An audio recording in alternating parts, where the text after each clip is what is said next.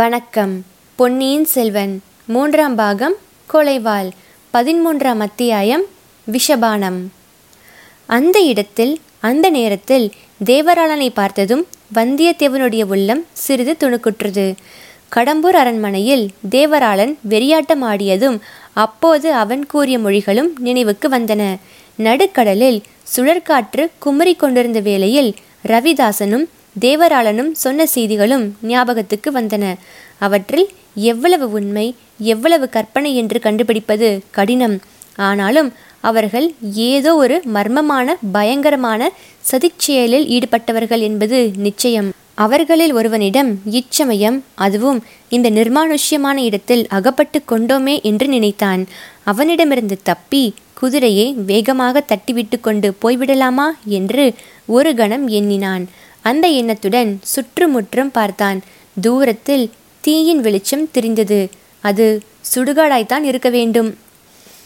ஏதோ ஒரு மண்ணுடல் தீக்கிரையாகி கொண்டிருக்கிறது.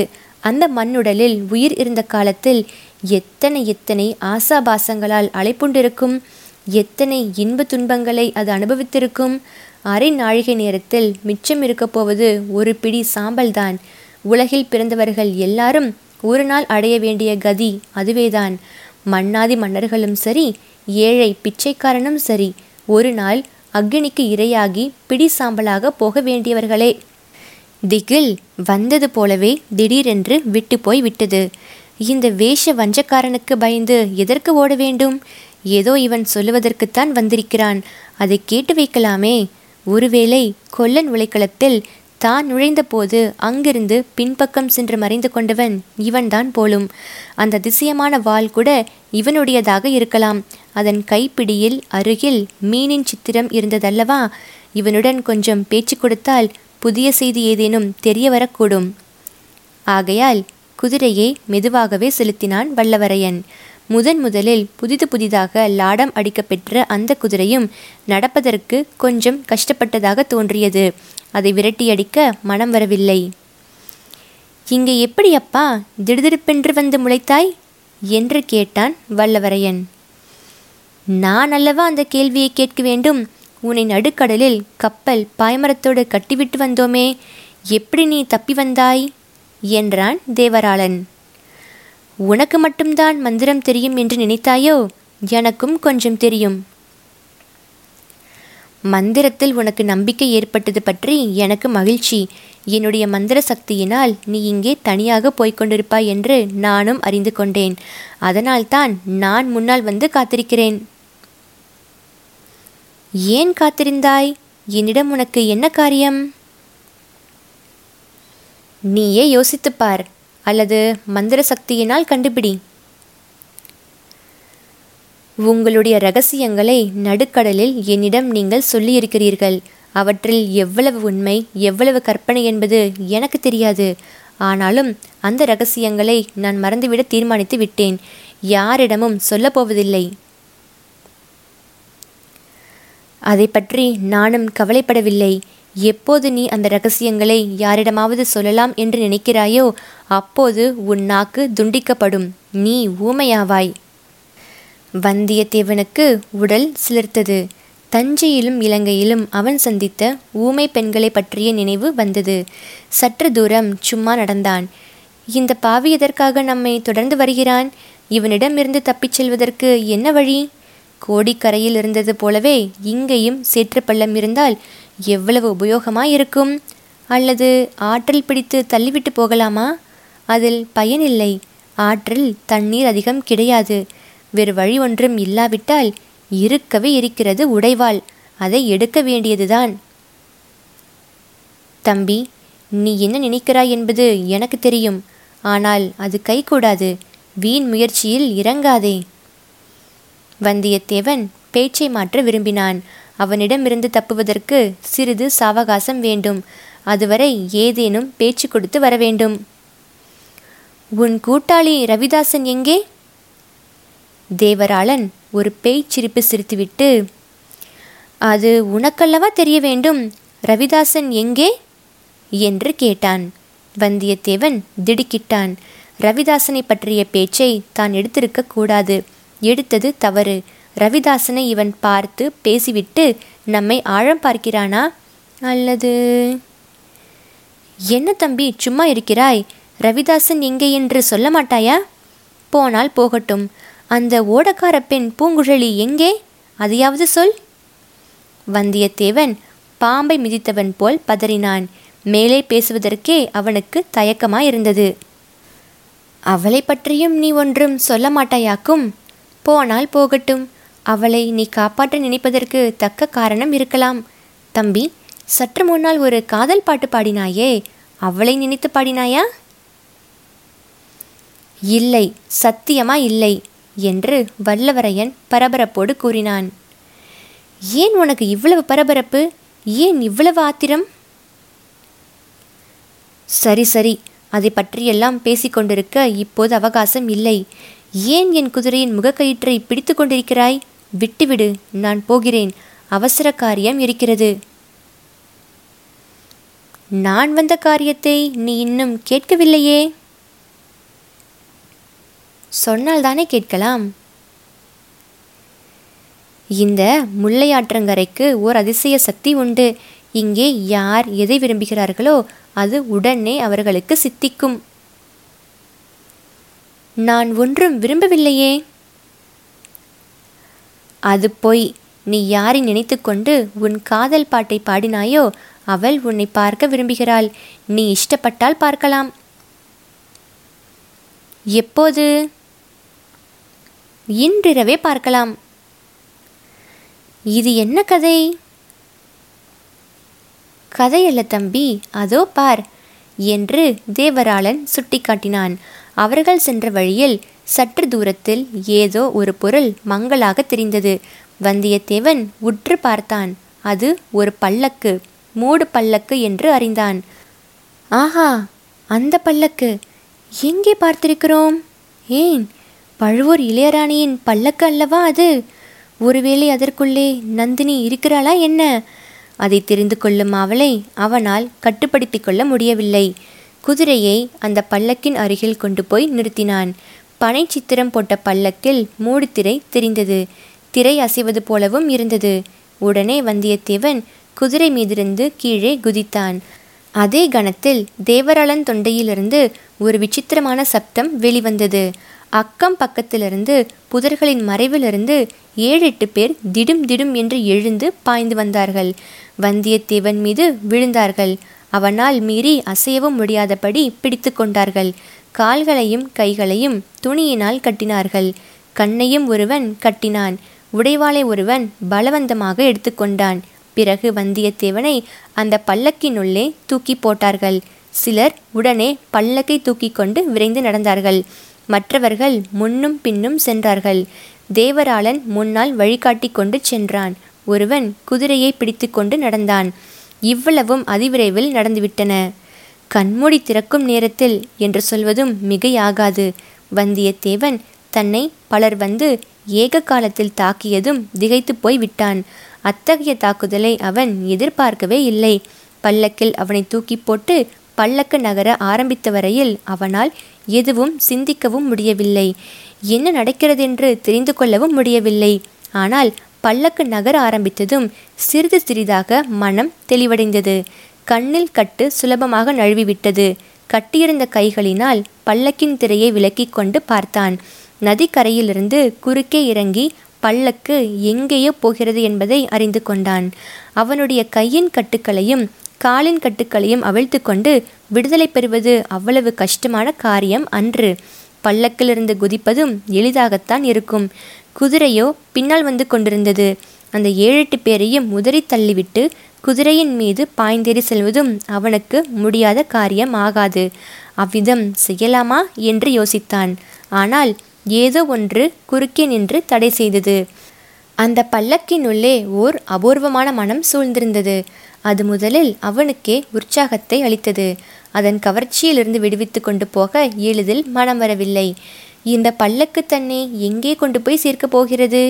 நந்தினியிடம்தான் சேர்க்கும் என்று ஊகிப்பதற்கு காரணங்கள் இருந்தன. அவளை பார்க்க வேண்டும் என்ற ஆசை அவன் உள்ளத்தின் அடிவாரத்தில் லேசாக தலை காட்டியது. வர வர அது பெரும் ஆர்வமாக வளர்ந்தது. அதற்கு எவ்வளவோ ஆட்சேபங்கள் தோன்றின. ஆட்சேபங்களை எல்லாம் மீறி ஆசை விஸ்வரூபம் கொண்டது.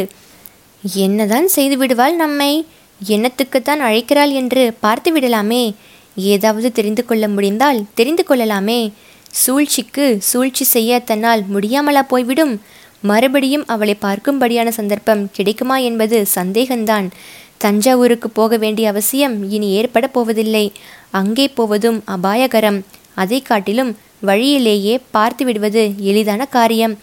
இன்னும் ஒரு தடவை அவளையும் பார்த்துத்தான் வைக்கலாமே. ஆமாம், நந்தினியை பார்க்க வேண்டும் என்பதற்கு இன்னொரு அவசியமான காரணமும் இருந்தது. இலங்கையில் அவன் பார்த்த அந்த ஊமை அரசி, அவள் நந்தினி போலிருப்பதாக தான் எண்ணியது சரியா? அதை தெரிந்து கொள்ள வேண்டாமா? இவ்விதம் வந்தியத்தேவன் யோசித்து கொண்டிருக்கும் போதே அவன் தலை சுழன்றது. தூக்கம் வருவது போல தோன்றியது. இல்லை இல்லை, இது தூக்கம் இல்லை. பகலிலேதான் அவ்வளவு நேரம் தூங்கியாகிவிட்டதே. இது ஏதோ மயக்கம். இந்த பல்லக்கில் சூழ்ந்துள்ள மனம்தான் நம்மை இப்படி மயக்குகிறது. ஐயோ, இது என்ன பயங்கர அபாயம்! பல்லக்கிலிருந்து குதித்து விட வேண்டியதுதான்.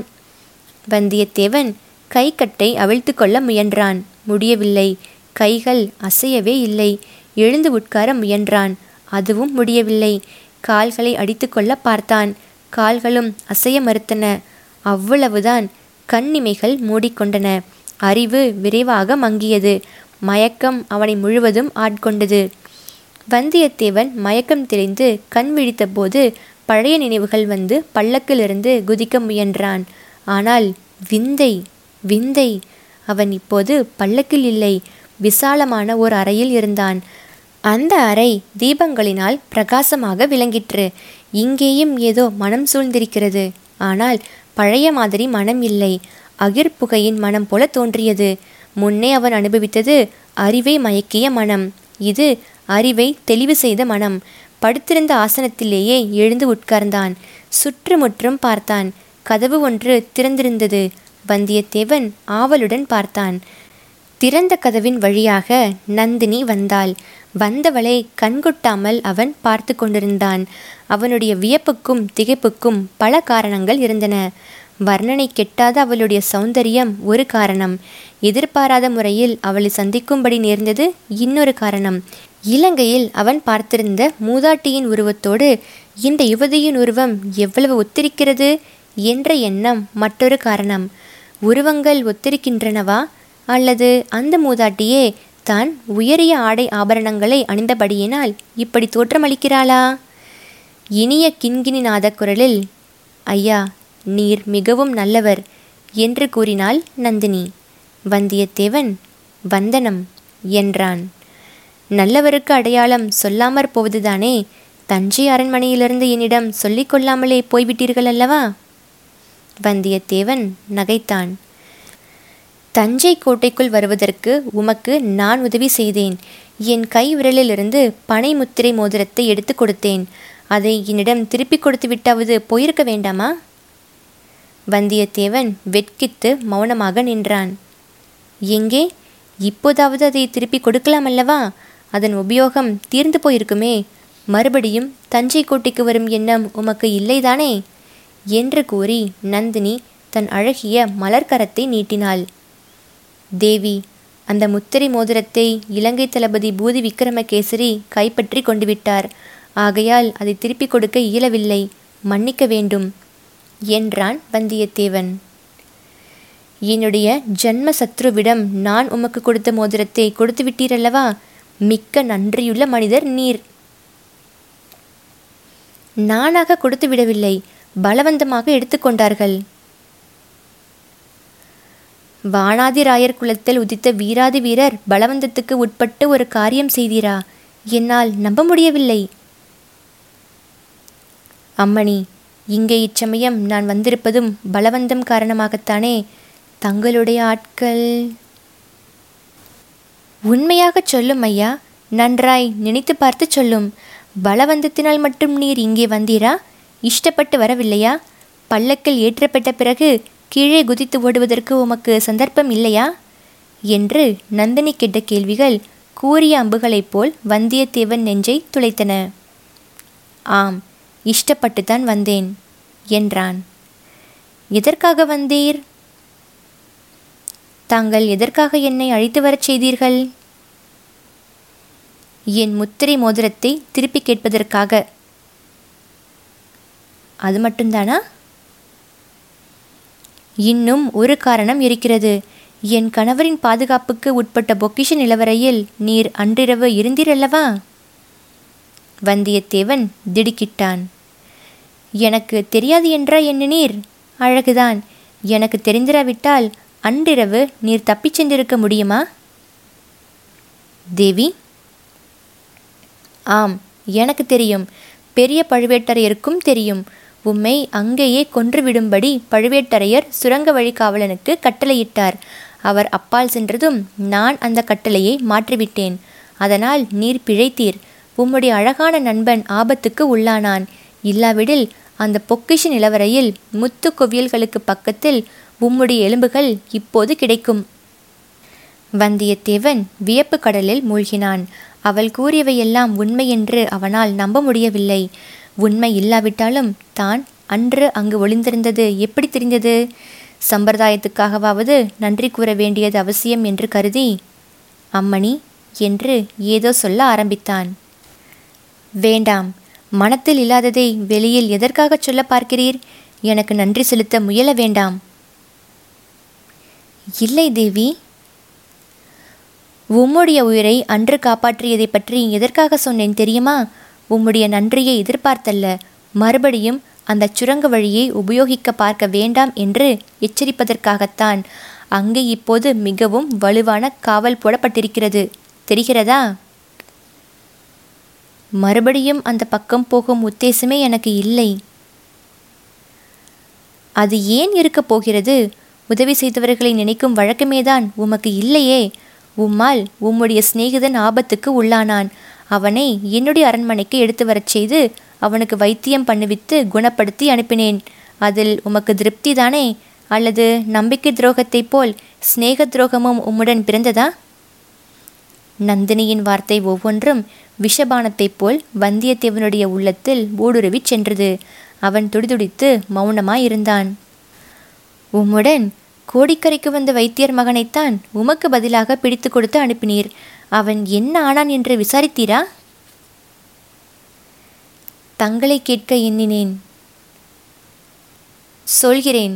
ஆனால் உம்முடன் இலங்கையிலிருந்து புறப்பட்ட இளவரசர் அருள்மொழிவர்மர் என்ன ஆனார்? அதை சொன்னால் நான் வைத்தியர் மகனை பற்றி சொல்லுவேன். வந்தியத்தேவனுக்கு உடம்பை ஒரு உழுக்கு உழுக்கி போட்டது. இளவரசரை பற்றி அறிவதற்காகத்தான் தன்னை இவள் இப்படி பாடாய்படுத்தினாளோ என்று தோன்றியது. ஏமாந்து போகக்கூடாது என்று தீர்மானித்து கொண்டான். அரசி, அதை பற்றி மட்டும் என்னை கேட்க வேண்டாம் என்றான். ஆம், அதை பற்றி மட்டும் கேட்கக்கூடாதுதான். கேட்டாலும் உம்மிடமிருந்து மறுமொழி வராது என்று எனக்கு தெரியும். உம்முடைய காதலி எப்படி இருக்கிறாள்? அதை பற்றியாவது எனக்கு சொல்லலாமா? வந்தியத்தேவனுடைய கண்களில் தீப்பொறி பறந்தது. யாரை சொல்லுகிறீர்கள்? ஜாக்கிரதை என்றான். ஆஹா, நான் ஜாக்கிரதையாகத்தான் இருக்கிறேன். அந்த பழையாறை மகாராணியை சொல்வதாக என்ன வேண்டாம். அவள் உம்மை கண்ணெடுத்தும் பார்க்க மாட்டாள். தன் காலில் ஒட்டிய தூசிக்கு சமானமாக உன்னை மதிப்பாள். உம்மை இலங்கையில் கொண்டு சேர்த்து திருப்பியும் அழைத்து வந்தாளே, அந்த ஓடக்கார பெண்ணை பற்றி கேட்கிறேன். பூங்குழலி உமது காதலி அல்லவா? இல்லை, இல்லவே இல்லை. அவளுடைய காதலர்களை அவளே எனக்கு காட்டினாள். நள்ளிரவில் கோடிக்கரை சதுப்பு நிலத்தில் கிளம்பும் கொள்ளிவாய் பிசாசுகளை எனக்கு காட்டினாள். அவர்கள்தான் தன்னுடைய காதலர்கள் என்று சொன்னாள். அவள் பாக்கியசாலி. ஏனெனில் அவளுடைய காதலர்கள் ஒளி வடிவம் பெற்றிருக்கிறார்கள், பிரகாசமாக கண்முன் தோன்றுகிறார்கள். என்னுடைய காதலர்களோ இருள் வடிவமானவர்கள், உருவம் அறிய முடியாதவர்கள். இருளடைந்த பாழ மண்டபத்தில் நீர் எப்போதாவது நள்ளிரவு நேரத்தில் படுத்திருந்ததுண்டா? வௌவால்களும் ஆந்தைகளும் இறகுகளை சடப்படவென்று அடித்துக்கொண்டு அந்த இருண்ட மண்டபங்களில் உருந்தெரியாத வடிவங்களாக பறந்து திரிவதை பார்த்ததுண்டா?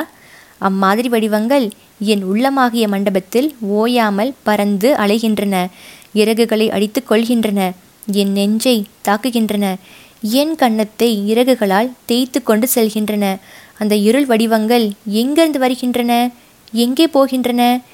ஏன் என்னை சுற்றி சுற்றி வட்டமிடுகின்றன? ஐயோ, உமக்கு தெரியுமா? இவ்விதம் கூறிவிட்டு நந்தினி வெறி கொண்ட கண்களால் அங்கும் இங்கும் பார்த்தாள். வந்தியத்தேவனுடைய வைர நெஞ்சமும் கலங்கி போயிற்று. ஒரு பக்கம் இரக்கமும், இன்னொரு பக்கம் இன்னதென்று தெரியாத பயமும் அவன் மனத்தில் கூடிக்கொண்டன. தேவி, வேண்டாம், கொஞ்சம் சாந்தி அடையுங்கள் என்றான். என்னை சாந்தி அடையும்படி சொல்வதற்கு நீர் யார் என்று கேட்டாள் நந்தினி. நான் வானர்குளத்தில் வந்த ஏழை வாலிபன். தாங்கள் யார் தேவி? நான் யார் என்ற கேட்கிறீர்? அதுதான் எனக்கும் தெரியவில்லை. அதை கண்டுபிடிக்கத்தான் முயன்று கொண்டிருக்கிறேன். நான் யார்? மானிட பெண்ணா அல்லது பேயா பிசாசா என்று கேட்கிறீரா? இல்லை இல்லை, தெய்வ லோகத்திலிருந்து தவறி விழுந்த தெய்வ பெண்ணாகவும் இருக்கலாம் அல்லவா? தெய்வ சாபத்தினால். ஆம், தெய்வ சாபம் என் பேரில் ஏதோ இருக்கிறது. அது என்னவென்று மட்டும் தெரியவில்லை. நான் யார், எதற்காக பிறந்தேன் என்பதை அறிவேன். இதுவரையில் ஒரே ஒரு சூசகத்தை மட்டும் தெய்வம் எனக்கு அளித்திருக்கிறது. இதோ பாரும் என்று கூறி நந்தினி அவள் அருகில் இருந்த வாளை எடுத்து காட்டினாள்.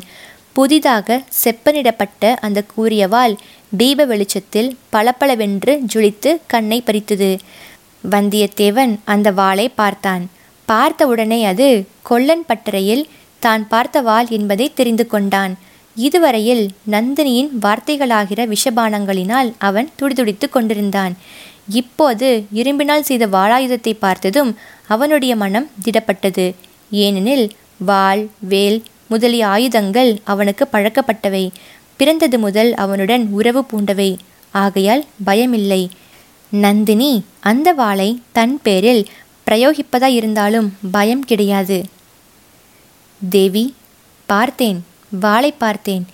வேலைப்பாடு அமைந்த வாள், அரச குலத்துக்கு உரிய வாள், வீராதி வீரர்களின் கைக்கு உகந்த வாள். அது மெல்லியல் கொண்ட தங்கள் அழகிய கையில் எப்படி வந்தது? அதன் மூலம் தெய்வம் தங்களுக்கு அளித்திருக்கும் சூசகந்தான் என்ன என்று கேட்டான்.